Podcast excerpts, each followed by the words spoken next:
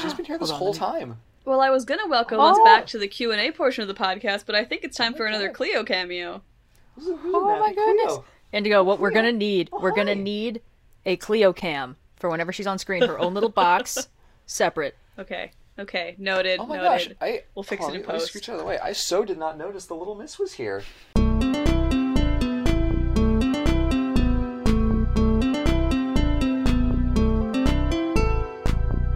Hello, and welcome to a very special New Year's bonus episode of the Overly Sarcastic Podcast. Woo. I am Indigo, and for once, I get to do the introduction, and I am joined today by your usual channel and podcast host, Red. Hello, it's me. And Blue. Hello. I've also got a Cleo. I've got an adorably festive little Cleo. Come here. She's got a holiday sweater. She's the fluffiest little lump. Ooh. Cleo, say hi. Say hi. Hello, friends. Say hi. Say hi to Red and Indigo and your millions of adoring fans. So cute. Mwah. The offer of Cleo merch still stands. Off she goes. Off she goes. That's that. Thank you, little miss. She goes. Thank you for being a good sport. That's cat hair. Oh, no. Okay, we're good. We're good. Great start. Excellent. Excellent. Well, on today's very special episode, just like we did last year, we're going to be wrapping up all of the great content we made this year, sharing some fun tales around the fire, and bringing it on home for the new year. So without further ado, why don't we jump on into our first category of videos we'll be discussing, our favorite videos from this year. So this is Red and Blue's favorite videos they created. Can I get a drum roll, please?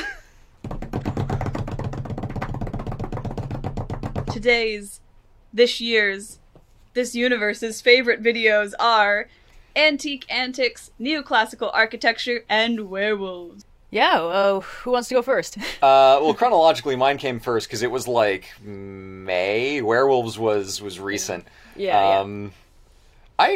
The Antique Antics, well, the funny thing is I only actually started calling it Antique Antics a month ago because that's when I came up with a name for the series when I did the Doge's Palace video, because I had this video just titled as Neoclassical Architecture, no history summarized, no history, it's just like that, and I'm like, I'm going to find a title that alliterates at some point. I didn't have it yet, but it's like so now it has a title, but until then it didn't. It was fun. It was very different. I've talked about things before. I've talked about, buildings and junk and like the, the top domes video, but this was the first time I really took a leap on doing a video that is not necessarily a chronological history of events, but like the progression of culture in a way, which is really cool and different, and I had a lot of fun with it, because it's, it's Italy, and it's dumb buildings and stuff, and it's Brunelleschi being a big old diva, so, what's not to love?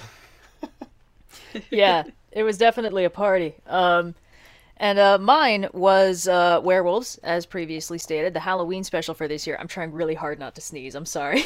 This is a nightmare. Let it out, Red. No, it's not happening. The cat comes on screen and then Red's like... I thought I was getting better about this allergy of mine.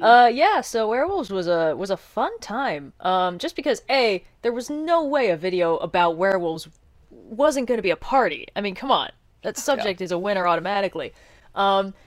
It was very fun to research. It was also cool because, as mentioned, a werewolf scholar emailed us to help me out researching this video, and that was just the most beautiful thing to show up in our inbox after I was tweeting about werewolf research. It's like, wow, there's some amazing people in this world.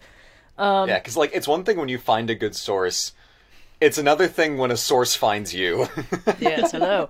Yeah, so that was great, and obviously the video was a blast, It ended up being about half an hour long, and I wouldn't change a thing, I'd considered cutting some bits, and I was like, no, I gotta keep in Duncan on Heinrich Kramer, because nobody likes that guy. Everyone's gotta know. You cut the Twilight part, which was objectively the correct choice, because there is nothing that you could have really said that people don't already just, know from, background consciousness. I'm not sure if people were aware that the werewolves in Twilight are not werewolves, because werewolves exist in Twilight and are unrelated to the protagonists who can turn into wolves.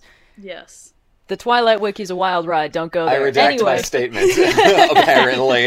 Yeah, but I was like, this is just in the wiki. They never mentioned this in the movies. I should know. I watched all of them. So it was just, yeah, cutting those 3 minutes was self-care on my part. But yeah, no, it was a fun time. It was very well received. And I'm proud of it. Yeah. Sorry, I'm just giving some... Look at that face. There she goes. She'll have a blast. Awesome. I'd like to say that the treats tin that we give Cleo her treats in is a Harney and Sons tea tin with the arrested for fish crimes and also murder sticker from the Loki pin pack. Yes. Excellent. Excellent. Well, in addition to videos that you personally love this year, we had some videos that our fans really liked this year. You could say that these were perhaps our most liked videos of the year or our most popular. That's the next category we're covering. Shock, surprise, what a flawless transition by Indigo. Can I get another drum roll, please, for this announcement? Fantastic. What are you eating? Cleo. Treats? Cleo. Munch? Oh, it's... Oh, sorry. I threw chicken in there. Cyan threw a small piece of chicken in here. Aww. Got a little lost. Oh, no. We should go back in there. We're good. Everything's cool. Don't worry about it. The most popular videos from this year were Hades and Persephone and Athens City Minutes shorts. Yeah. Let's start with, let's go chronological again. Let's start with Hades and Persephone. The most popular videos will always skew to earlier in the year because there's more time for them to get lots of views. But still, Hades and Persephone was an absolute banger. I can't believe it was only this year that that video came out. But yeah, Hades and Persephone was, it's a good video. It's one of those videos that I was never going to be able to get perfect. I was never going to be 100% happy with it just because the space of research about it is so... bad. Let's not mince words. It's bad. It's hard to research. It's complicated. It's contradictory. Stuff gets deprecated every other week. Sometimes it's like, well, this is a theory, but it's not widely accepted. So why'd you put it in your video? It's like, because it's a theory, and I said it was a theory. What are you talking about? But no, it was fun. It was fun to research and look into the stuff. Of course, anytime I start looking into, you know, the Greek Dark Age, everything is going to get a little bit theoretical. So it's like, well, you know... etymologically it might be this, which would be neat, and while we're crack theorying it up, maybe it's this, and you know, so that was cool. It was a fun video to make. I'm glad I did it. People seemed like it. I hope that people did not ignore my disclaimers about this is my personal crack theory, there's no evidence for it, and go into other people's comment section to be like, well, actually, according to this one person, it kind of... I don't know if this is directly relevant, but it does kind of bug me when I say something and I'm like, I'm proud of this statement, and then somebody like comes to bat for me and repeats my statement, and I'm like, well, now I think it just sounds silly. Like, why'd you have to be on my side with this one, man? I don't know. I don't know exactly how to explain it, but like, there's stuff I said in that video where I was like, this would be cool, but I don't know if it's true, and then people are like, this is categorically true, as said by Red of OSP. Direct all complaints to her channel. I'm like, oh, okay. But no, I mean, it did numbers. That's why we're talking about it right now. Yeah. And it's always fun to kind of just deep dive into something where there's really there's just so much stuff there. And I was like, there's so much stuff we know, and there's even more stuff we have no idea about. It's interesting because of, although we often think of them as, you know, as a bundled pair, they are on their own extremely weird for very unique and distinct reasons, like you know, Perseides and Hephany. Good god. Hey. Hades and Persephone, we got two ship names, baby. Yeah. Hades and Persephone have their story together, of course, but like Hades has his own like weird like Mycenaean something or other. Persephone's got some crazy like pre-Mycenaean nonsense going on, so it is interesting how they ended up finding each other, not just as the characters in the mythology, but as, like, these entire, like, threads of gods that were known by different names in different cultures, eventually coming down together and then getting shipped by the Greeks. You know, it's interesting. I can't really go into much detail on this because I've only done preliminary research, but there are some gods in Greek mythology that seem to have started out separate, and... ancient Greece, the culture, combined them in various ways, not to syncretize them, but like to draw these relationships between them. And obviously Hades and Persephone is one of those, because it's like, did Hades exist in the Dark Ages? Probably, but maybe not, actually. And then, you know, Persephone, well, she did, but was she inextricable from Demeter? You know, you get them together. But then there's the situation with Artemis and Apollo, who are both maybe Minoan, but weren't maybe Minoan. Twins in the Minoan one. They were born in the Cyclades, or the Cycladic Islands, which is pretty solidly Minoan turf. It was Mycenaean later, but like... when did the myth start? So the idea of making them fraternal twins seems to have been a new thing, because there's not like an archetype of fraternal twin gods. There's a reason why Artemis and Apollo are unique, you know. So there's stuff like that where ancient Greece, when it got these gods, drew these connections between them in interesting ways, and I don't think we see that a lot of the time. But yes, the Hades and Persephone video had a lot of that, and it was very interesting to research, even if my conclusion was similar to the later Loki one, was like, huh? Sorry, I wasn't there. That's part of what makes it fun. Yeah. Meanwhile, on later in Greek history, when we get to the classical period, we have the video from my side of things, which is a great object lesson in why getting views is not the most important thing, because it was fine. My most popular video of the year is objectively my worst video of the year. It was the Athens City Minutes, and it's the shorts were an experiment, and they didn't work.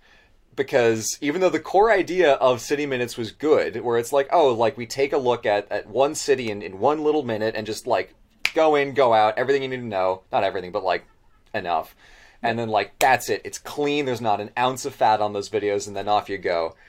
It was okay, but it was like the vertical is weird. The subtitles were kind of weirdly spaced and it was kind of hard to read them. And it just didn't work. So we moved it around. We did it for the new version of City Minutes, the not shorts. But the shorts, since they work on a different like algorithm than regular YouTube videos, they just started doing numbers. The series announcement did the Carthage one did but the Athens one did the best out of any of my videos this year, which is just weird. It's like, okay, I guess that's the one. So yeah. Oh, well. It was fine. It was good. And it started you on, you know, the actual City Minutes series, which is quite good. Yeah, so. It was a step to something better. And that's one of the things that we don't often do a lot on the channel. We take a lot of experiments that tends to work out fairly well, like Detailed Diatribes was great. Oh, architecture, the Antique Antics was great. Every once in a while, you have to think, you know, I've got an idea, and then try it, and then realize how it failed, not just like, oh, I don't like this, people are complaining. But it's like, people like the idea of the show. It's just the way that it's packaged that's wrong. Okay, we can work with that. So it's an object lesson in views not being the most important thing, but also in being able to, you know, commit to an idea, try it out, go for it, and then if it doesn't work, just roll with it and rearrange it, play with it, and get something that does work. So it's not every OSP idea comes out the brain fully formed. Sometimes it takes an extra step. Yeah, but some of them you might say are a little challenging. And a little challenging, one could say. And on that note, my goal is to make all of these transitions as awkwardly smooth as possible. Perfect. The next categories, of course, are most challenging videos of the year. These are ones that Red and Blue have identified as problem children. But we love them nonetheless. So if I could get another drum roll, please. You're gonna have this down to a science by the end. The most challenging videos from this year were History Summarized, Poland, and Loki. Loki. What a treat. Loki. I've been researching for about 2 years before that video went up. Not like... constantly, you know, I had other stuff going on, but geez. He's a mess. He's a mess. Shocker. And it's like, it's so funny that you're like, oh, Loki, one of the most famous Norse gods. I'll just go look at the, you know, surely massive corpus of literature documenting his many adventures. And then it just ends up being like, you know, that gif from Avatar with Zuko and the scroll? He's like, where's the rest of it? Yeah, that's me with the works of Snorri Sturluson, goddammit. So anyway, it was tricky to research because it's like, all right, cool. I have all 3 pieces of literature about him and like 2,000 years of other stuff. So what do I do? Yeah. It was funny seeing people twig onto the fact that like a Loki deep dive video was in the works as early as the first Dragon Rush streams from last year where you mentioned that you were researching Loki, and people in the comments were like, and then a year and a half later, or 2/3 of a year later, the video came out. Yeah, it was, oh boy, yeah. It went well, and, you know, I'm happy with how the video turned out, but it was so very, like, conspiracy board-y, and of course, you know, with anything like this, it's like, well, I'm going to try to go into the etymology. I can't. Okay, moving on. We're going to try and go into this. Ah, we can't. Fantastic. Well, let's bring up these crack theories people had and why they're wrong. Anyway, it was like, okay, this is all the information I've scraped together that's relevant to the subject of Loki. And now it's half an hour long, and it's a video. Okay. Yeah. It's like, can I get a... What's my overarching narrative? The overarching narrative is there is no narrative. Yay, I win. Okay. Classic Loki. Yeah. Mm-hmm. It's an interesting change from your most difficult video from last year, which was Stranger in a Strange Land, which feels like it was difficult in a different direction. So it's neat that you got to try out a different kind of challenge this year. Yeah. I'll admit, I prefer the conspiracy board challenge to the... Yeah. Yeah. Yeah, because the Loki, the werewolves, and the Hades and Persephone video are all kind of in the same wheelhouse, where it's like, how does this character end up being the way they are? And then it's, you know, busting out the thumbtacks and string to try and figure that out. But yeah, they're all deep dives. The deep dives are a very thin border between, like, interesting and fun and like, and then just you spill over and it's like, wait a minute, none of this makes sense. And Loki, like, just kind of skirts the line of none of this makes sense, but it's still, like, in that realm where it's really fun and interesting, because it's just, it is an investigation rather than just figuring out, like, okay, like, what's the established consensus about thing? It's like, oh, there is none. Yep. It gives me a certain degree of freedom, because it gave me the ability to sort of be like, hey, look, we legit don't know. Like, a lot of the time when I do the research, I sort of have to, you know, I've got the notes, and then I have to polish it together and turn that into a script and sort of a nice linear narrative. But with Loki, it was like, here's my research process. You all get to live the nightmare with me. So, you know, a little bit easier that way. Yeah. Yeah. Yeah. Meanwhile, mine was not so much a thumbtacks and string, but just a difficult exercise in getting the narrative to fit, which was Poland. A very interesting corner of European history that I haven't really dug into much before. I haven't gone much west of France, in the northern parts. Well, I've done some Scandinavia, so I haven't gone southeast of Scandinavia. Cool. That fell apart as soon as I assembled it. But it was a challenge in part because I was coming at it completely blind. I've never done Polish history before. And similarly, I'd never done the history of South Africa before. I did a history on South Africa earlier this year as well, which was also a challenging video, but there was something else about Poland, because it's so hard to tell the story from Poland's perspective, because you basically are looking at any one of, like, 5 different directions where bad guys are coming from. And it's really hard to tell the story of Poland without getting looped into, you know, a side story of the Russian Empire, a side story of, like, Prussia and the German Empire, a side story of the Austrian Empire.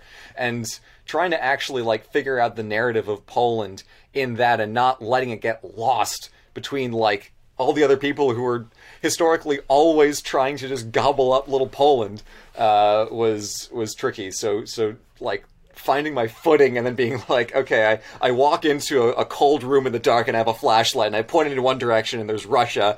And I point it in the other direction and there's Germany. I'm like, okay, shit. And I look around trying to see what's actually in front of me. Like a Silent Hill level. Pretty much, yeah. Yeah. It's like PT, but it's like every time a different European empire is coming to colonize you. Yeah, but it was neat. I mean, what I really liked about the history is, like, obviously, you know, Polish history is like, oh, haha, it's like everyone sits on Poland, everyone gobbles up Poland. But there's so much, like, actually cool stuff, like, in there when you get to see it, like the cultural history, the history of the religion, the history of the government, like one of the coolest systems of government in Europe, a bifederal monarchy. What the fuck is that? It's so cool. It's like 2 states and a constitutional it's neat. It's cool. Yeah. Even though it's hard, it's cool, and it was worth it. But oh boy, I almost picked Britain for this one, because Britain was just frustrating, but like I knew it. Like I knew what I was doing. I've talked about it, you know, a million times before, so it's like, okay, I just have to like put it all in one thing. But like Poland I was coming in blind to. Britain was fine. It was just frustrating because everybody has opinions already, and no matter what you do, you're going to be wrong according to their preconceived opinions on Britain. So, yeah. But Poland was fun. It was hard, but it was fun. To be fair, I'm pretty sure the same thing applies to Poland. It's just there were fewer of them in our comment section. Much fewer of them are in our comment section. Because, like, since Britain went everywhere, everybody has opinions. Poland didn't, like, go everywhere colony empire-wise, so it's not the same, like... No, it was more diaspora. No, diaspora, but, like... There's not the same inherent grudge that comes along with, like, the concept of Britain. Yeah, there. I've mentioned this a couple of times. Branch of my dad's family escaped from Poland at one point in the late 1800s when it was starting to get increasingly bad to be Jewish in Europe. Yeah. And I was like, it's funny, I don't know anything about Polish history, you know? Like, none of them ever talk about it. The gist is like, yeah, why do you think we left? And I watched the video and I was like, oh yeah, that tracks. Yeah.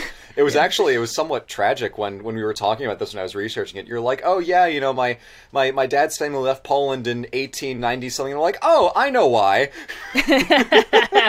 Yeah, every generation there's a reason to get out of Poland if you're Jewish. Yeah, it's like, oh yeah, I didn't put it in the video. It was too small of a side story, but like, yeah, I know what happened that time. Yep. Yeah. Yep. So yeah, fun stuff. Yeah.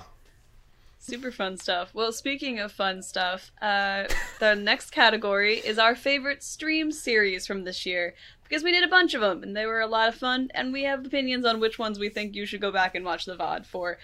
So if I could get another round of drum rolls on the docket, I'm gonna make you do it one more time, Blue. So you better get prepped. Still going. Still going. How long will he go for? That long. Our favorite streams was the Assassin's Creed 2 with Blue series and Dog Percent in Breath of the Wild. Dog Percent. Dog Percent, my beloved. We raised so much money for charity on those Dog Percent streams. We got like a solid like $35,000 like through that. God. For what was it? Trevor Project, Philly Mural Arts, and Wide Angle Youth Media. That was great. Yeah, that was great. Yeah, Dog Percent was an absolute party. I mean, that's just fun. We gotta try more of those speedruns because we're so bad at them. But like, you know, that's a lot of the charm. It just becomes I think the key is that on the Breath of the Wild streams, everyone who is either backseat driving or playing is equally unconstructive, and so it's just a train wreck from start to finish in the most entertaining way. Yeah. Yeah. I mean, it's, you know, it's chaotic road trip energy, which is just exactly mwah, so good. It's great, and like the little bits like Traffic on the 4 with Indigo, like it was a very fun set of streams. We got Yellow on. That was really fun. Yeah, it was. What's the word I'm looking for? The best gang assembly stream of, because it was one of the only gang assembly streams we did this year. Oops. But it was great. It was definitely our shining moment of gangs all here. Let's take a road trip and party. And we actually did get to hang out with the dogs, unlike the Dragon Percent stream where it was like get them in passing. We got them eventually. Yeah. We got a pretty high quantity. It was like 3 frames of Dragon in the entire stream. Yeah. I think it's interesting that the two that are our favorites are our biggest, arguably the biggest production of the year, and then a much more smaller paired downstream, which is Blue, your Assassin's Creed 2 run-throughs, which are equally fun, but sort of in like a different direction. You're getting a lot more. Very different. So. It's a very different energy. The reason I like this one so much is that I like the idea of what it is, and obviously I like what it is just in general, because like, oh yeah, like I wanted to go to Italy this year. I didn't. I'm going to play the game instead. Cool. Because we were trying to, you know, organize the streams, and the Dog Percent stuff is super fun, but like we've got to organize everybody's schedules. We got to like get this thing going. We have to plan these things out a surprisingly far distance in advance to actually make it work with the 3, 4, 5 of us, depending on who we've got. So the exact polar opposite of that is me being able to say, you know what? It's a Monday. I don't really feel like doing research today. I'm just going to do a stream for 2 hours, and it's great.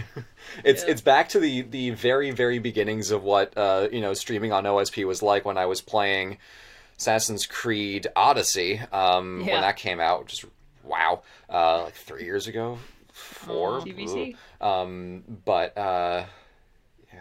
Yeah, four, geez. But it's just, it's so cool because it's so, you know, compact, it's easy, it's chill, which is tough to do with a group because the energy of the group naturally just makes it more exciting with that. It's also, I'm wiped afterwards, so I really like these ones because they're just so simple and so, like, the pure essence of just doing a live stream, you know, one person, a game, the occasional guest, and the chat. That's just, it's nice to have that. And having those options is really cool. So we have, you know, the big road trip whole gang adventures. We've got OSP After Dark, and we've got, you know, Blues, whatever the hell he's doing, whether it's Assassin's Creed or something else in the future. I like that we've kind of, like, figured out, like, the triforce of streaming. There's whole group energy, chaotic nighttime, and then chill, like, wholesome library Blue with this Assassin's Creed game. The After Dark truly just unleashes, like, Red and Indigo unsupervised. Yeah. I think what people misunderstand from the podcast is they get the impression that somehow I am the one keeping us on the rails, and that is completely incorrect. Blue is the supervising influence in this trio. Especially on stream. It's really situational. It's really situational. You know, like, it is. Yeah. Because, like, Indigo keeps us on time, but Blue keeps us in check. And it was really funny seeing the comments like, oh no, Blue is the glue that holds them together. Blue is moderating influence. The tangent guardrails that... Yeah. Exactly. Yeah, but it was me all along. I love our slate of stream series, and I'm very excited to see which ones we pull together in the coming year. Yeah. Well, we got one last category before we move on to some Q&A fun, some Q&A goodness. And this category is Red and Blue's favorite videos of each other's. So this is Red's favorite Blue video and Blue's favorite Red video from the last year. So if I could get one final ceremonial drum roll from both of you. Wow, short and sweet to really wrap up the year. Red's favorite Blue video was Sappho, and Blue's favorite Red video was Miscellaneous Myths Athens. Getting a lot of Greek rep in this one. Yeah, we had some banger Greece videos this year, including Minoan's just like a week and a half ago, 2 weeks ago. So I, starting from the start on that one, but that is getting ahead of ourselves. Yeah, I really liked the Athens one because I was able to unlock, like, secret hidden knowledge from my classical studies that I hadn't ended up using for any of the videos because it was so niche and not related to the things I was talking about in any of my old Greek videos. So when Red, you were like, I'm going to do the myth of Athena and Poseidon and the naming of Athens, I'm like, oh, okay, cool. And then you were, like, researching it, and you were asking me questions like, what's this thing about the rivers? And I'm like, Athens was the only city in Europe that was built on three rivers. All three of them are dry or paved over now, so you wouldn't know by looking at it, but... And that's the kind of important context that the people writing down the myths didn't think to include exactly, and that I wouldn't have been able to piece together from, like, looking stuff up. It's like, well, I don't see any bodies of water. Maybe that was just weird, or maybe I could have, like, conspiracy boarded it back to the archetypical flood myth. And there were rivers. What are you doing? Yeah. So it's cool, not only because a lot of people know the specifics of the contest of, like, oh, it's, you know, the olive tree and the saltwater spring. Olive tree's more useful. Great, off we go. But a lot of the backstory with, like, Erechtheus and all those other guys and the weird, like, autochthonic insert later on and all that stuff, when you were like, oh yeah, so there's this thing about how the king was, like, an autochthon. I'm like, wait, the entire city was an autochthon. Shit. I was looking up the specific dialogue about that, and I was like, wow, what an interesting concept that everyone from this city was autochthonous. I wonder what the deal with that was. And I started reading through it, and I was like, oh, it's just ethno-nationalism. Okay. Athens Silly was way me. Ahead of the curve on that one. Yeah, wowzers. It's like, unlike those barbarians. I was like, okay, here we go. Yeah, so no, it was a lot of fun. It was definitely, like, short but dense. It was one of those, like, it's very simple. And there's only a few bits of context, but man, there's a lot of information in that context. It was really fun. And on your end, the History Makers video about Sappho is just so fun, so because almost on the flip side, because the Athens one, there was a lot of documentation about that one, because Athenians loved nothing more than writing about how cool they were. Yeah. Sappho, it's like, we've got 2.5 poems and a lot of yelling. Fragment question mark? Yeah. Yeah. I rewatched it yesterday. A lot of confused men from the Renaissance onward. Yeah. No, I rewatched the video yesterday, and I liked a lot about how you focused specifically on how she was just a really good poet. Like, it wasn't even about specifically what was she writing about? Oh, this party she went to, this lady she saw. Okay, cool. But like, why did people remember her for like 2,500 years? Oh, because she's really good at what she does. Yeah. To be able to express the feeling of seeing someone from across the room, hearing them laugh, and then having, like, a mini heart attack and actually passing out. And being able to express that in meter is just... We gotta step... Like, the rest of literature has to step up its game, because there's no topping that. I actually saw a point about that. Someone in the comments was like, wait a minute. So it was lyric poetry recited with musical accompaniment in sort of like a local dialect instead of the traditionally accepted... Was Sappho a rapper? And I was like... That's... I mean, I made the comparison to, like, modern musicians, where it's like, I'm not going to sing about ancient epics. I'm going to sing about whatever I was doing last week. And it's surprisingly fitting to, you know, the way that modern music works of, like, single artist accompaniment, boom, off you go, writing their own songs and stuff. So, yeah, it's a weird setup. And then the whole history of, like... You know, what literary tradition did she come out of, like, halfway between, like, the epic and then, you know, peak of the lyric, and then over right before, like, the explosion of literature with Athens. And then following, like, okay, where was she translated? Where was her stuff kept? When did they start to slip? And then when did we lose it for good? It's really interesting seeing that follow, because even though, you know, classical Greeks and like early imperial Romans are like, oh my God, this is great. As soon as the Romans in the West stopped being like bilingual in Latin and Greek, they like there was nothing. It's like, oh, why would you read Sappho in Latin? Read it in Greek. Read it in the Aeolic dialect. And then in like the like 500s AD, the Byzantines are like, oh, shit, we can't read this. I don't speak this dialect. No. It's like Shakespearean cubed with the difficulty in understanding the dialects. It's more like Chaucer at that point, right? Yeah, basically. Yeah. Or like trying to read Beowulf and the Old English. Most people only read the Canterbury Tales and Beowulf in translation for a reason. Yeah, so it's interesting, just because, you know, we hear all the stuff of like, oh, this lost ancient knowledge, darn, and it's like, you know, people think, oh, a fire in the Library of Alexandria. Well, kind of no, like there were other libraries, so it was it was a very broad effort to undo this collection of knowledge. It took time, and it wasn't, you know, barbarians coming over the hills. It was people getting lazy, slacking off on their translations, and forgetting their other languages. And that's actually such an interesting thing, though, like the fact that just linguistic drift essentially... It's like there was no backwards compatibility. Yeah. So, you know, her work was still good, but it was stuck in this, like, time capsule where just nobody could get to it for a while. Yeah. And in that time, after people stopped going out of their way to preserve it, of course, so much of it was just lost, because that's how it works. And now people are starting to be like, where's the rest of it? Sappho! Yeah. So we're hoping we'll find, like, some garbage dump where someone wrapped up, like, an old ham sandwich in, like, one of Sappho's poems, which is... Actually, how we get a lot of ancient literature is, like, mummies that were, like, papier-mâché'd with old books. I know some of her poetry was used to, like, stop up a wine jug, and the wine, like, ate through a lot of the paper except for a few of the lines. It's blackout poetry, but... I'm proud... I'd imagine that's, like, something the ancient Greeks thought, like, okay, if I stuff a Sappho poem into this wine, the wine's gonna really, have a little extra kick to it. Yeah, that'll make it taste extra gay. But extra fruity, one could say. And I like how you were like, look, we can't know for sure if she was only attracted to women, but, like, that doesn't stop her from being a certified gay icon. Like, come on. Yeah, guys. Which is why I used gay in the abstract, I guess, where it's like, you can call her any number of things. She wouldn't have used any of those words for herself, because it's like, what do you mean gay?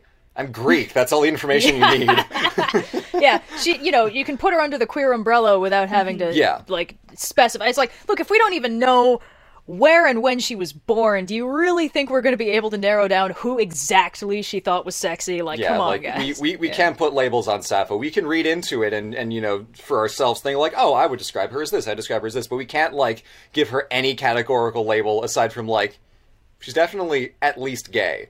Yeah. Anything else is like, okay, we can figure that out, but we can't, like, because we saw people in the 1800s try to do that, and it didn't work, where you get idiots like, I think that Sappho was actually chaste. It's like, sure, buddy. Guys, as a chaste person, Sappho ain't chaste.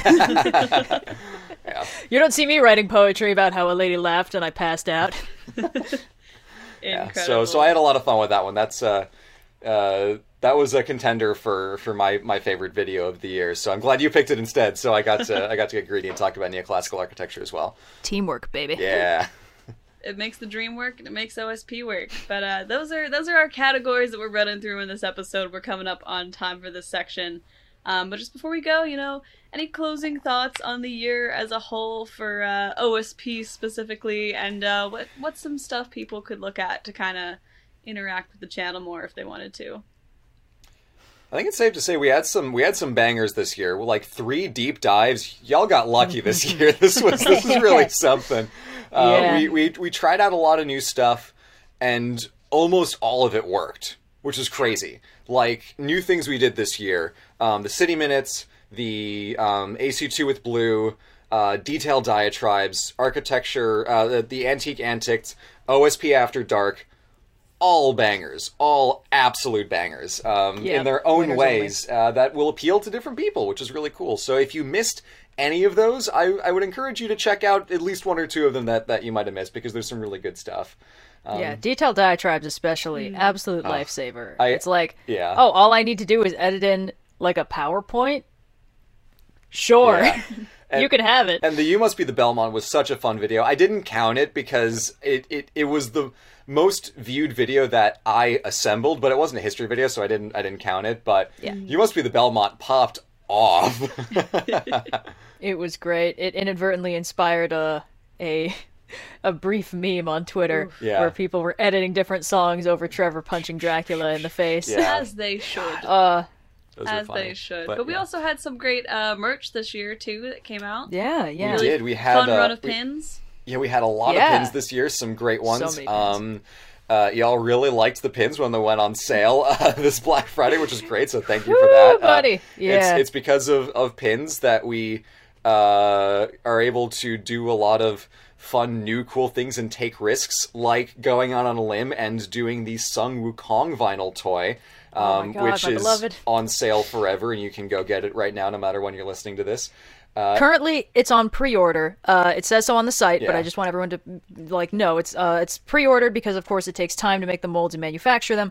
But they're aiming to ship them at the end of June or July, second quarter, as it were. Yep. So of 2022, that's right. Yeah, so. But man, I'm so happy those exist now. Yeah, so we can take risks on things like that, which is really cool. We have a lot of other really neat ideas that we can't share right now, but oh boy, there's a lot of fun stuff going on. So the pins were great. And I know I said this last year, but because of the pins and the Patreon, we don't need to do any sponsorships at all, except for the 2 that we really like, Campfire and World Anvil, because they're great. We love working with them. They're wonderful products that are very useful if that's what you're into. Shout out those 2 products. We don't need to take sponsors for random nonsense anymore, products. Which is great because that makes for a much more enjoyable experience for all of you. I'm sorry, Red. What's that? Oh, nothing. I was just, there's just other things that we could potentially get sponsored by someday. All good. I'm sponsored by Big New Year. I'm in the pocket of 2022. Yeah, Happy New Year all. What a fun ride it's been coming to the end of this section of the podcast and the previous year that happened. So I guess we'll move on to the Q&A. We're not sponsored by Lucky Brand Jeans, but if you wanted to DM us, I'm sure we could work something out. They are extremely comfortable. We'll catch you guys in the Q&A in just a second. And there will be more pins in 2022. There will be many more possibly pins. Re-releases. So many more pins, yes. Oh, have you guys seen the little miss right here? She's been here this whole time. Well, I was going to welcome us back to the Q&A portion of the podcast, but I think it's time for another Cleo cameo. Oh, my goodness. Indigo, we're going to need a Cleo cam for whenever she's on screen, her own little box, separate. Okay. Okay. Noted. Oh my gosh. We'll fix it in post. Let me scooch out of the way. I so did not notice the little miss was here. She's sphinxing out. She's stealthy. Oh my god. HR's got to keep an eye on this. You can tell you're talking about her. This is the most FaceTime that any of us really have with each other most weeks. We require direct HR supervision. But in case you're wondering what we're still on screen for, it's the Q&A portion of the podcast where we answer your questions from Ask OS Pod on Discord.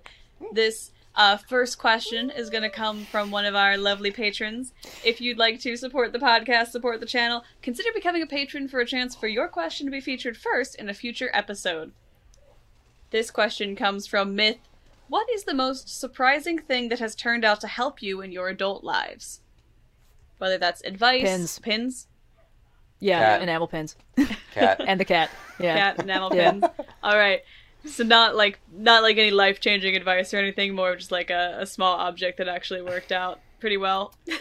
I mean, you know, in terms of life-changing advice, it's more like, wow, I'm amazed things worked out as well as they did, considering I didn't follow literally any of the rules. So it's like, yeah, it's more like I've been taking, you know, lessons from my life rather than letting lessons guide me, since I don't take direction very well. So... but yeah, no, pins are not something I expected to play a major role in my adult life when I was little, and yet here we are. Yeah, surprisingly. It's amazing. If you want to support the channel, go get some pins. Yeah. But yeah, they're not on sale right now. I don't know why we're doing this. No, sorry. But I just remember. For me, I mean, I was just looking at Cleo, so obviously that was my immediate answer, but I cannot overstate, like, how much of a, like, psychological lifeline Cleo has been for Cyan and I these past 2 years, because... Being in lockdown is obviously no fun, and just being able to have like another presence that just randomly does cute stuff really serves to break up otherwise very bad stretches of time and yes. Uncertainty and worry. Yeah. So just like having a little miss, just giving her tail a mlem.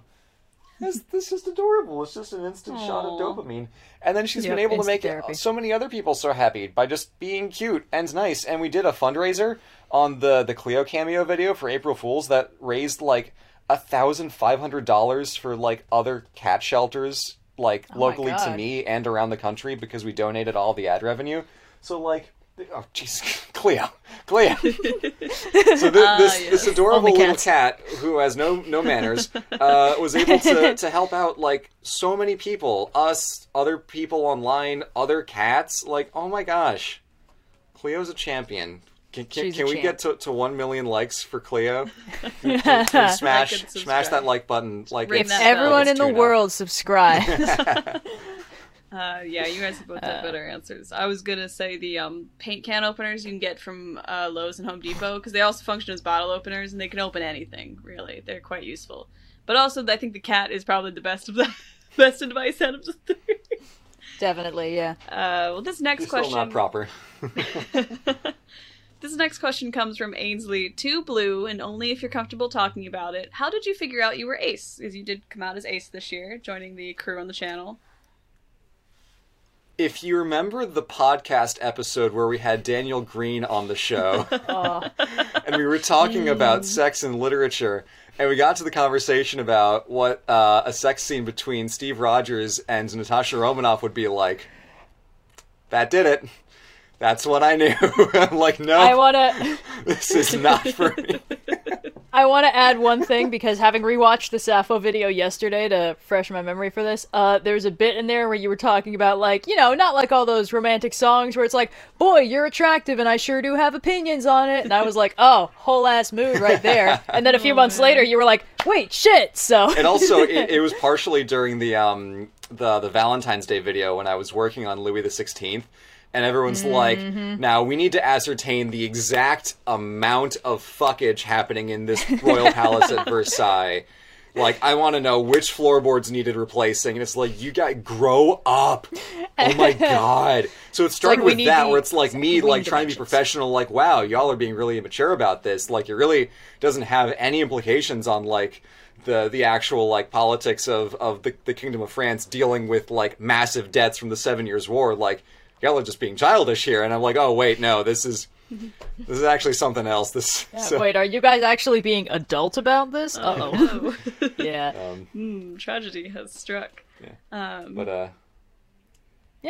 So it was a process, and I realized that there was something there, like pretty much like at the end of Pride Month, where I'm like, oh wait, I actually, because, there's a lot of, information that gets put out during Pride Month, a lot of resources that are put out into the world or resurfaced from previous years, and I was reading stuff, I'm like, I guess I can, be asexual and still, have aesthetic attraction and find humans, incredibly pretty, but not want to do anything about that.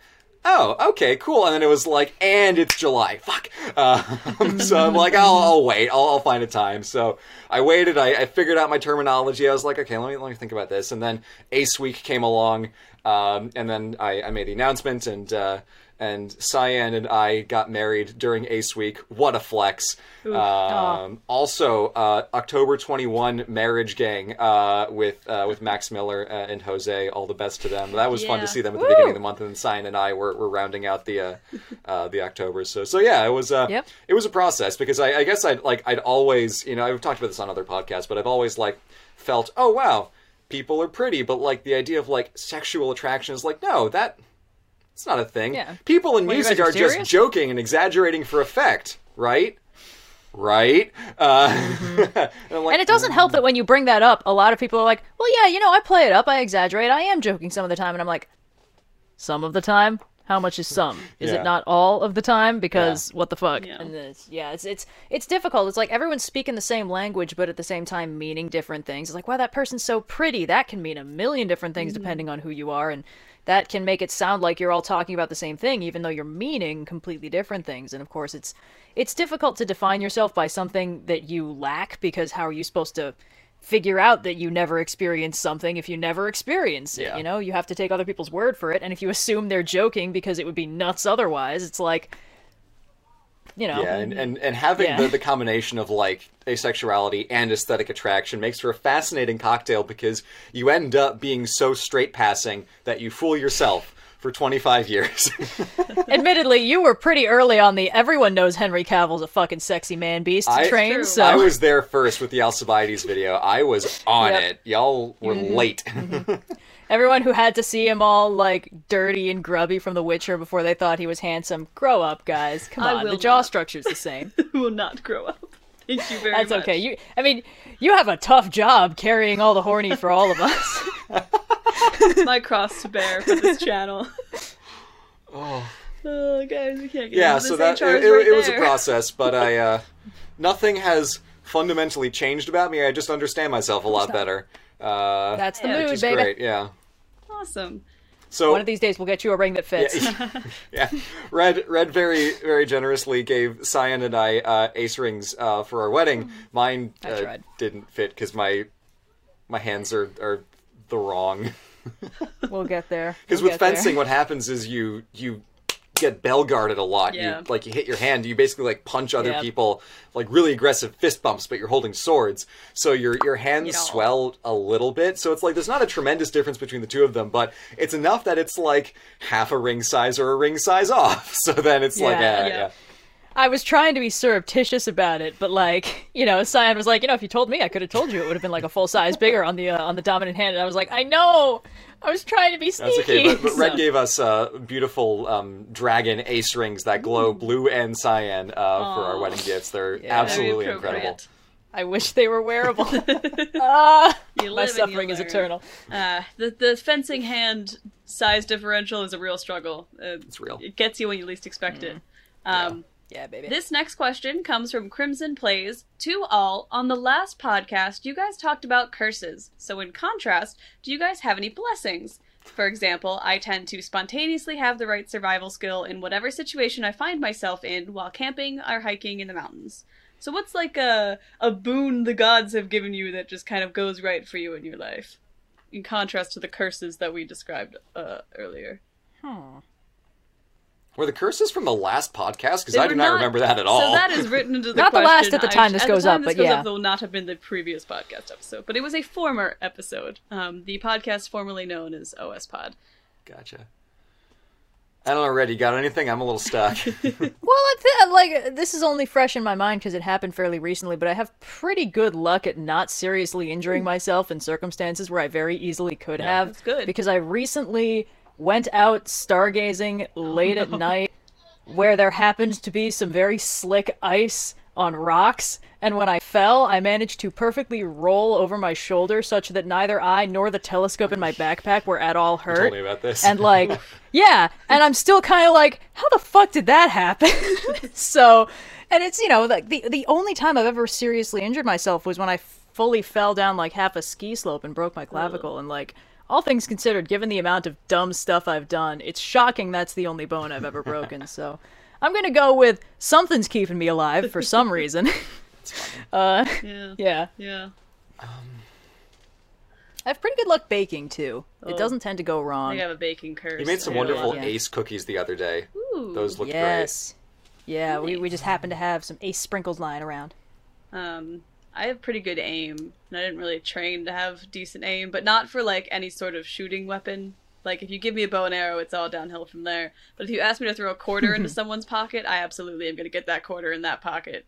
So, sort of a blessing and a curse all at the same time. I have a funny story about that. Yes, really? Do tell! It's not in someone's pocket, but I remember there was a guy I knew in high school who would, like, throw coins down girls' shirts, because it wasn't the nicest thing to do, I guess. Cold. But I remember at one point, I was like, let's turn this about a little bit. And of course, he did not have the cleavage that his, the people he was targeting did. But I still managed to slip it under his little neckline and down his shirt. Nice. And he was like, oh God, what the fuck? So, nice. Yes. Very, very nice. I think I know who we're talking about. Let's not get more specific. Yep. I have an answer, which is extremely useful spatial awareness, specifically navigating an area. I've mentioned this on a previous pod, but my Dead Reckoning skills are way better than they should be, given I've never like trained or practiced for this. But like, if you plop me in a space, I am weirdly good at finding my way around, or when relevant, finding the way out. So like, if I walk through an area once, like I've got it. Like mental map making is just so. I told the story of the time on stream. I told the story of the time that I used an actual tower in Florence to like viewpoint my way to find out how to get to another landmark halfway across the city. I was like, where is it? Oh, it's that one. Okay, so it's like 3 blocks that way, 4 blocks that way, and around that circly building. Okay, cool. And then I made it there. So like that kind of thing. And then actually being able to find out like physical spacing. One time my dad and I were in Quebec City, like years and years and years ago. This is before like reliable like international like Wi-Fi or anything like that, so we didn't have like cell service or anything, and we had to find our way back to this one cab stand to get a cab to go back to our hotel. And we were in the middle of the old town, like walking around like the Frontenac, the Plains of Abraham and junk. And my dad was like, I have no idea where the hell we're going. And me, like no older than like 15, was like, oh, okay, so I remember that the cab stand was right by the old city walls, so if we walk north away from the Frontenac, we'll eventually get the walls, and then if we go east along it, we'll eventually run into the cab stand. And then, lo and behold, we did, and my dad's like... Which child? So, so spatial awareness and Dead Reckoning would be my boon. You will never get lost. I really That's very envy impressive. That, Blue, because I get lost on one-way streets and have lived on gridded cities my entire life, and it's still a problem. It's really fun for travel because you can just, like, walk out of your hotel, wander around somewhere, get vaguely lost, and then, like, find a thing in the distance to orient yourself with, find your way back, and just have a lovely little adventure.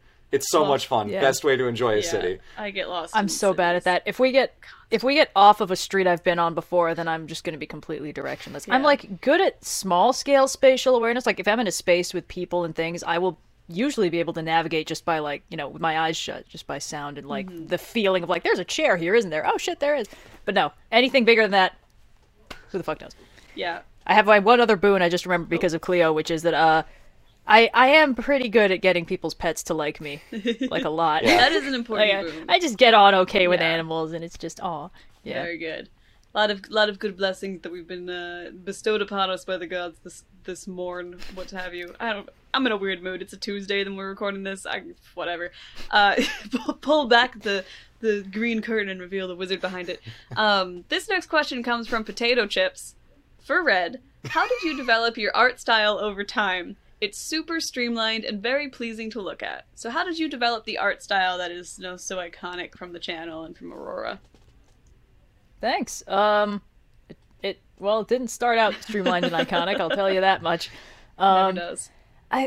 I do remember when I was little, I tried to just give myself an art style. You know, every artist I knew had a style, so it had to be a thing. And I was like, I'll just start doing it like this. And my mom was like, that's not really how it works. I had a lot of access to newspaper comics and stuff like that. And of course, a lot of newspaper comics do, kind of Calvin and Hobbes style. Everyone's like a noodle person with little beady eyes. And I was like, I could do that. That's not complicated, but it didn't it was okay.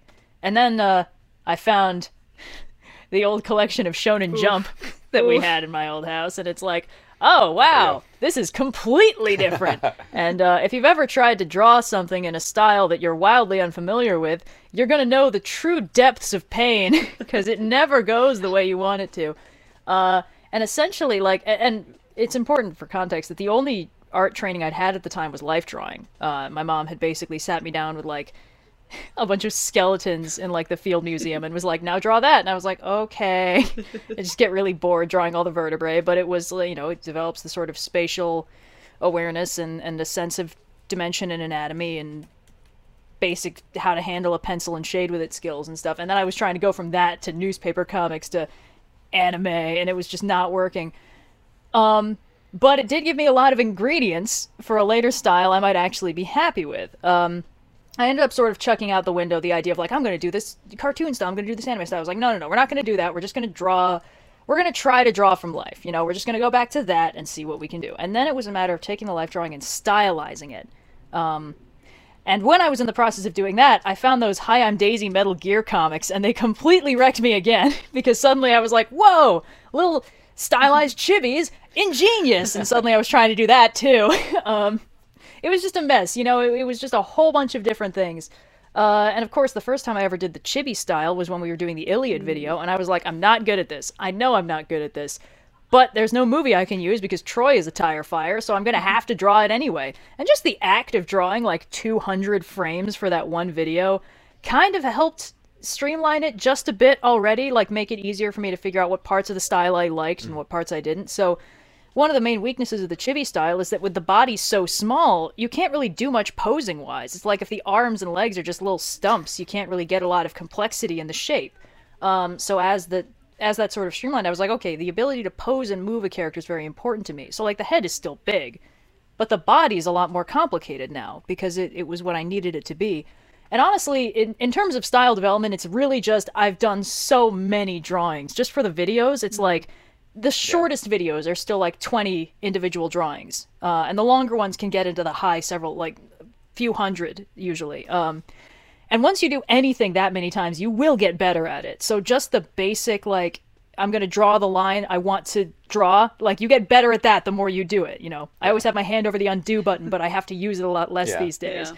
I think it's also telling that as the videos have gone on, you see the heads get smaller and smaller and smaller as they get more to regular proportions. Because in the Iliad video, it's extreme chibi style. The heads are almost bigger than the torsos, but even within a year or two, it gets to the point where you had the bodies at a size where you can actually pose them dynamically. Mm-hmm. The problem is if the head is too big, the hands and arms can't reach over the head, which means I can't do the pose I love where the person's carrying a person over their head. I need that pose so much that I had to make the head smaller. And then, of course, I was like, I'm ready. I'm going to start the comic. And I can't look at the early chapters of the comic. They hurt my soul. But, all the basic skills are there. It's just a matter of polish and just sort of becoming comfortable with the individual, the style and how I'm drawing the individual characters. And after that, it's really just there are several hundred art tutorials I've seen and then just incorporated the pieces of it that worked. I use cell shading whenever I do full color, which is not gradient shading. It's the way they do it in cartoons. You draw a hard edge for the shadow and you fill it in. I find that much preferable to me than gradient shading, so I use that one a lot more. And I picked that one up from a tutorial, which was the first time I learned about layer combine modes in digital art because I've never read the instructions on anything in my life, so I didn't know that was a thing. And then, it was really a matter of experimentation. And I think, ultimately, there is no clean way to develop your own art style. It really is a matter of just lots of practice, drawing a lot of stuff you care about, and figuring out what you want to draw, because every style is good at different things. And a lot of them are bad at other things. I'm not good at backgrounds. I do them because I have to. I'm not good at it, and I can't sit down and draw a detailed building facade because it bores me. It just doesn't work. But I know some artists that can just, you know, they clearly love drawing and painting detailed backgrounds, and like the human figures are like an afterthought. I had a mini crisis when I was watching Howl's Moving Castle for the first time in a while, and I was just watching one background shot that was on screen for 3 seconds tops, and they never revisited it, and it was a whole ass painting you could have put in a museum, and I was like, why? Who are you? What are you doing, man? Yeah. It's, you know, your styles are good at different things. And what you want to use the art for is going to sort of shape what it becomes good at. And I think it's you need to let yourself be open and flexible to new things, but also, when you look at other people's art, you can see how they're doing stuff and internalize that. There's nothing wrong with that.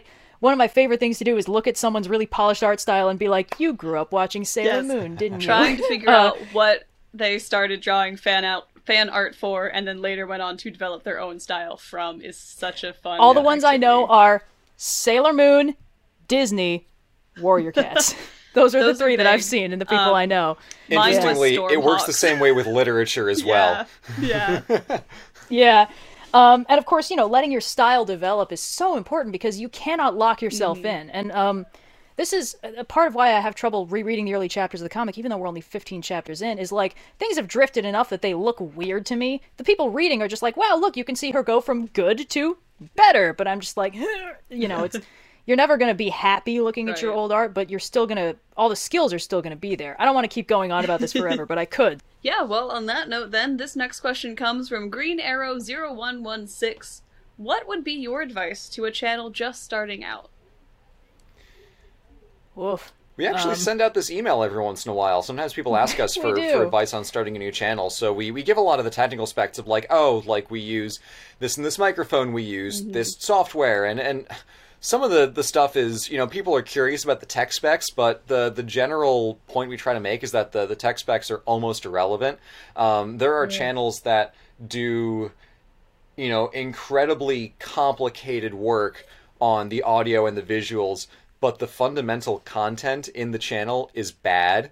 And there are channels that have very simple art styles, very, you know, minimalist constructions, maybe not the best microphone quality, and it's amazing to watch. So tech specs are something, but don't hang up on that as like the first thing you do. Be willing to get better at that as you go, because obviously you want to improve, but don't think that like starting with the best equipment and the best software is like, you can do whatever you need to accomplish on pretty much like any software, any hardware. We started off recording our videos on this nonsense, like Apple... Well, I did. Because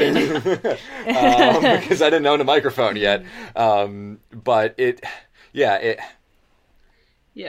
about the... Technical specs are important, but like you can always improve your tech setup. You don't need to get that perfect right out the gate. And that's always something you can compensate. It is more important. That's something you can compensate for with time and experience too, because lower quality equipment with someone who's just practiced a little bit is going to sound better than lower quality equipment the first time you ever use it. Yeah. Yeah. And on that note, like, kind of tying back into the last question, it's like you can't nail your style right out the gate. It just doesn't work like that. It's always an iterative process. Whatever you do the first time is the first approximation of what you're going to want to do. I think especially when you're starting out, the most important thing about your channel is to really solidify what you're doing and why. Because ultimately, it's going to take your channel time to grow, and it's going to take you time to get better at whatever it is you're doing. The most important thing is to be able to stick with it because you enjoy it. So if you're doing something because you're like, I want my channel to get really big and make me famous, it's like, okay, but what are you doing and why? It's like, well, you know, whatever gets me views. That's not something you're passionate about. That's not something that gives you energy from the creation process. So whatever you make has to be something you genuinely enjoy making. I've seen people do speed paints. I've seen people play video games. I've seen speedrunners. There are people who get a lot of energy out of researching and retelling fandom drama. You know, whatever you're doing, as long as you like it and can stick with it, you don't need to stick to a regular upload schedule, although it does really help. As long as you can just stick with it without it burning you out, that's really the most important part. Everything after that is just you getting better. Yeah, make something you want to make, and I like to say make something that only you can, because there are a lot of people who just try to copy what someone else is doing, and it's okay to take inspiration, but make something that only you can with your unique combination of interests and skills and talents and things that excite you. And be willing to let the first couple be works in progress. You will look back and you'll think they're bad. That's okay. Because if you focus on trying to get a perfect video right out the gate, you're probably just gonna work yourself up into a knot and then get stuck and think, oh, well, screw this, done. But if you're willing to just finish a project, get it done, and then start a new one and iterate, you'll get better with every completed project that you get under your belt and in your experience. So start and just do it, just try it, and then you'll learn things from the process of doing it again and again and again that you wouldn't learn if you spent that much time laboring over one video that you're still probably not going to be thrilled with in the end anyway. That's Hank Green's 80% rule, which I've been mentioning a lot recently because it's useful, but there are a lot of channels that I follow that found something they liked to do early on and have stuck with it with minimal changes. Like, just kind of thinking back, at this point, YouTube is, I won't say getting up there in years, but, it's over a decade old, because our channel's nearly a decade old, and that's terrifying. But, there are people who I've been watching since the very beginning of that, and some of those channels have disappeared, and some of them have changed a lot, and some of them are just, completely the same, like coelacanths. They haven't changed since, the Precambrian. Yeah. It's I can watch a new Zero Punctuation, and it'll be exactly like an old Zero Punctuation with a better mic. I can watch a new Todd in the Shadows, and the same deal, And they work like that because they're good, they're solid, and the creator likes doing them. And that's such an important thing, whatever you're doing with your channel. And it doesn't need to be one specific thing. There are also, variety channels that just kind of do whatever the creator wants to do. And those often work really well because it's just that person sort of flexing and feeling out what they want to create and what they're good at and what they can improve on. And, if you're just starting out, I'd say don't lock yourself into anything too solidly. It's easy to sort of tie yourself down to a formula and then feel like you have to stick to it. And anytime something like that happens, it risks becoming enervating to work on. You just tire yourself out because you give yourself these artificial obligations that you have to follow, which is why, we didn't start doing regular Friday uploads for a while. It's 3 years or so. Completely. Yeah, it was totally unfeasible early on when it was just me. And then even when it was two of us, it was still kind of I was taking months to crank out a video. I couldn't multitask. I was also in college. I couldn't do more than one video at once at the time because I hadn't refined my workflow. Right now, I have 5 videos I am currently working on, but that's unusual. Normally, it's a lower number. But, I couldn't have started out like this. And I couldn't have started out like this, especially before I'd refined my art style, before I'd gotten the process going, figured out the shortcuts I used. You got to give yourself time to grow, and you can't box yourself into quickly. You don't know what shape your channel's going to take. You need to let it grow a little bit. I also feel like an important thing to address is the forgotten...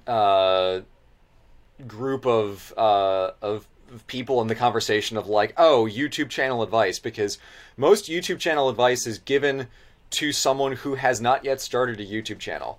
There are a lot of people who've been at it for kind of a while and are in that medium space of roughly, let's say, about when Red was starting on the Iliad and the Odyssey video, and I was just joining in with my first few history videos, and we were doing it, we knew how to make videos, but it was still very solidly a hobby. And there's that entire space of the YouTube hobbyist who no one ever really gives them advice, because it's difficult to give advice to that group of people, and the people who are usually asking for it are the ones who are starting a channel and don't even know where to begin. So there is an entire group of people in that tranche who are unfortunately tough to help with specific advice, because it's a weird space where every creator in that hobbying phase needs something completely different. When you're starting out a channel, you need the same advice to start you, how do you make a video? But for the hobbyist, it can be problems of scheduling, it can be problems of motivation, it can be problems of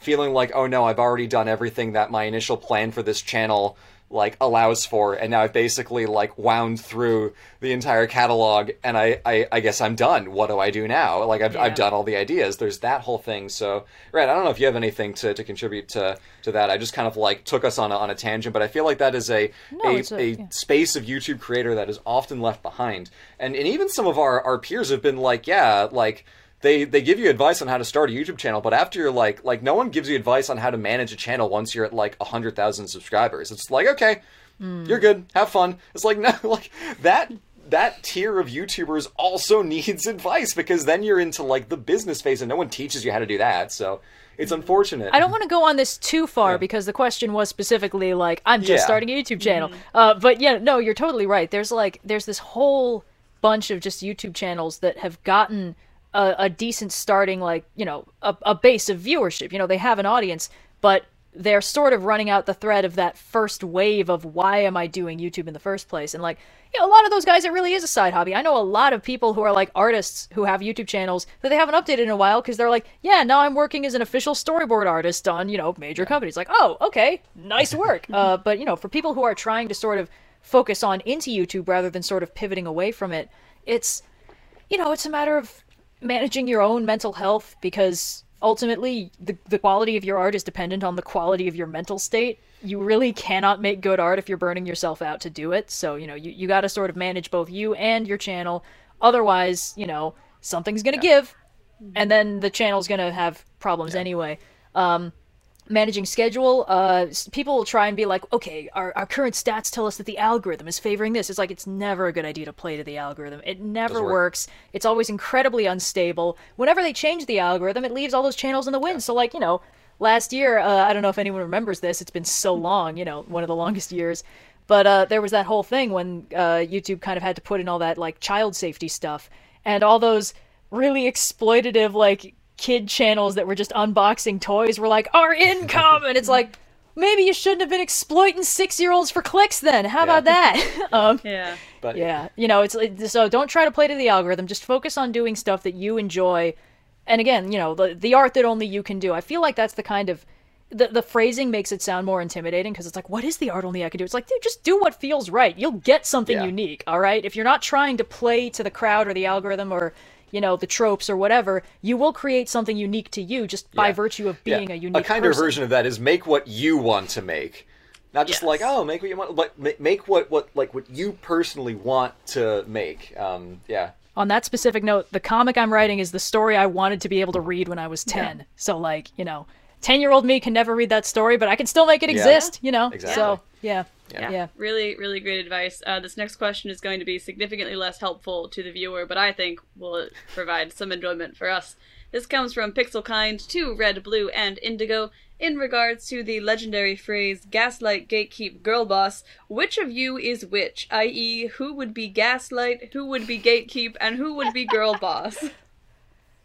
Blue, your face is telling me you haven't run into this one. I know what all of those words mean individually, but I didn't know that they were a squad. You don't gaslight gatekeep girl boss? You don't frequent Tumblr? Mercifully, no. And the parts of Twitter that have escaped from Tumblr's containment field? So I think that this puts Blue into either the gaslight or the gatekeep category, but I don't know which of the two that would land him in specifically. You know? Don't even talk to me about Dante if you can't speak Italian. What are you talking about? There is no gaslight gatekeeper boss. Okay. Yeah, this is a tough one. I guess the question is who gets the coveted title of girl boss, and then who has to deal with the dregs. Yeah, someone's got to be the big guy. Someone's got to be the lancer. Someone's got to be the five-man band quantity all over again. But just never goes well. Man. Gaslight, gatekeep, girl boss. It's just so fun to say. Of your friend group, which of you is the most likely to gaslight the others? Which I don't know. It's a fun question. I just don't think we can possibly give it a proper answer. I don't think so. Your party comp is insufficient. It's all girl bosses. You need at least one gatekeep in there for team defense. Girl boss. Yeah. I can't take this seriously. Oh no. Okay. Well, honorable mention to the question. We enjoyed it quite a bit. Blue, go Google what gaslight gatekeep girl boss is after this podcast. Okay. It won't help. I'm sure it won't. Oh, boy. Well, we got time, I think, for one last question anyway. We're sort of kind of up on time. And to bring it back to our old favorite, the time heist, this kind of ties into something we discussed about it on a previous episode. Weird Space Dragon asks, to all, a time heist question.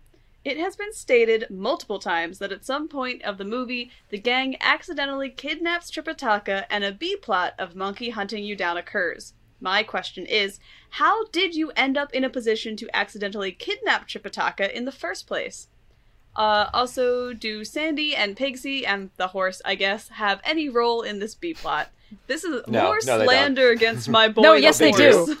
They have to. Here's what I'm thinking. I think that the rest of the squad is, like, cartoonishly always really late to the party. So, like, right after we've left and the place is in flames and they're like, I think I saw them that time. They went that way. Yeah. So they're just always perpetually late to the plot as a running gag of sorts. We obviously put them in the after credit scene, but then in the second after credit scene, that's when we do the lead in for Time Heist 2, All Roads Lead to Rome. Of course. Yeah. Let's see. The question was, how did we end up accidentally abducting Tripitaka? Yeah, I'd imagine this is in the process of getting the rest of our assembling the squad. Like, so maybe it's like a time machine glitch or something. The time machine would take us to ancient or medieval China. It's not entirely clear. And what situation would we end up with Tripitaka? All I'm thinking of is the Kingdom of Women, because it's top of mind since it's the one that just came out, but I don't think that's going to be useful for us. The time machine replaces the horse. They, like, swap places in the multiverse for a second, and then when it leaves, it takes Tripitaka with it. I don't know. I think the easier solution is that a demon was in the process of kidnapping Tripitaka, and we accidentally run him over with the time machine, and, like, the sack Tripitaka's in, like, ends up in the trunk, and we don't see it for a while. And it's like, hey, whose luggage is this? Then we, like, open it, and it's like, ooh, this is a problem. And then we just have, like, Tripitaka in the back of every shot eating chips or something. We teleport in, and then there's the top half of a demon on the floor of the time machine. Oh, no! Like, what happened here? The machine teleports out, and we stay on the shot of the demon's lair, and it just, like, pans very slowly over, and you see Monkey, having just arrived, staring down the time machine. Zoom in on his face. I think the eyes go angry. The only alternative is if we've, like, split the party at this point, and, like Sardinadon and, like, Maid Marian are, like, off doing their own little shenanigans with somebody, and, like, in the process they accidentally, like, they kill this demon, grab whatever it was carrying, maybe there's something good in there, and then when they get back to the time machine, they're like, alright, you can't be mad. But we were going to give this back to the poor, but it's a person. Yeah, it's a person, and he's saying he needs alms, so I feel like it would be, like, diminishing returns to give him to the poor. Anyway, that's it. They accidentally steal him because he's in a sack. Yeah, no, that makes sense. Yeah, and we can't turn the time machine around because we're, like, where we were going, and, like, it's got a cooldown or something. So we just got to keep him entertained until we. And of course, I think it's important that none of us can speak Chinese, so we just fully can't communicate with him. That's true. Oh my God. And it's just like, in canon, the Indigo character comes in, well, I think, like, the third movie or something, and I think I'm the only one in the group who speaks any Mandarin, so y'all be on your own. Yeah. Yeah, no, we're totally toast. I absolutely can't. Which I guess implies that we need to be able to speak Italian. Okay, I'll get that. Italian. And then Old English to be able to commune with the knights. We can manage Old English. It's like regular English, but with a golf ball in your mouth. That's not that bad. The Night Before Christmas taught me that even if they're from the 14th century, they will adapt to modern lingo very quickly. So I think you'll be able to handle that one. Oh yeah. Or it turns out we get the slightly wrong iteration of the Arthurian Knights and Dinadon speaking French. You could get the version of them from The Kid Who Would Be King, where they were all played by, like, regular British 10-year-olds instead of, like, actual knights, and they're just all using a lot of British slang. So it's equally as difficult to understand, but just in a completely different direction. Yeah, they say ceiling instead of roof, and we all get confused. That one gets me. Shout out to Tim from our New Zealand friends.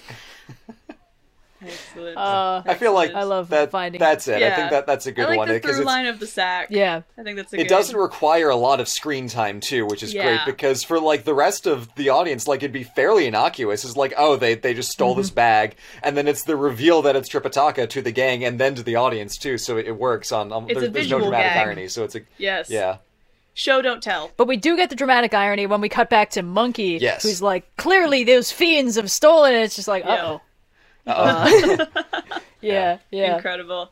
So many options. All of them. What a wonderful script we've begun to pitch in this session today.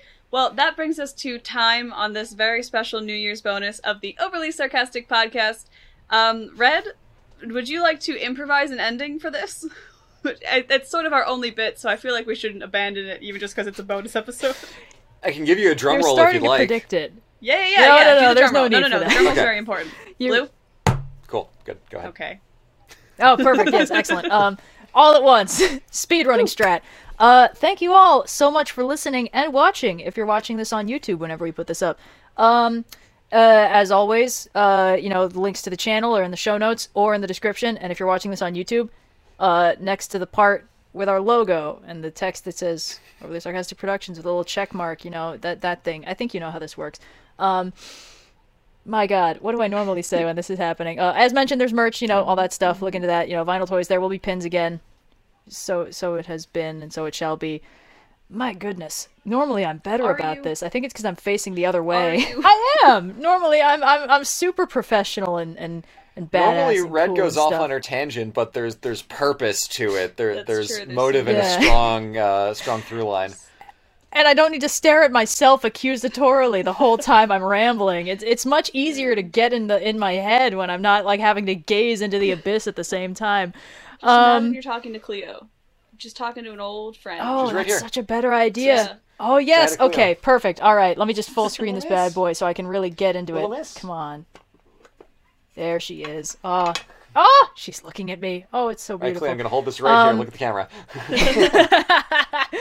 All right. So, we come up with regular episodes every couple weeks. Since I don't remember when this is going up, it'll probably be another week or so before we can see it. Oh, yes, there she is. Oh, man.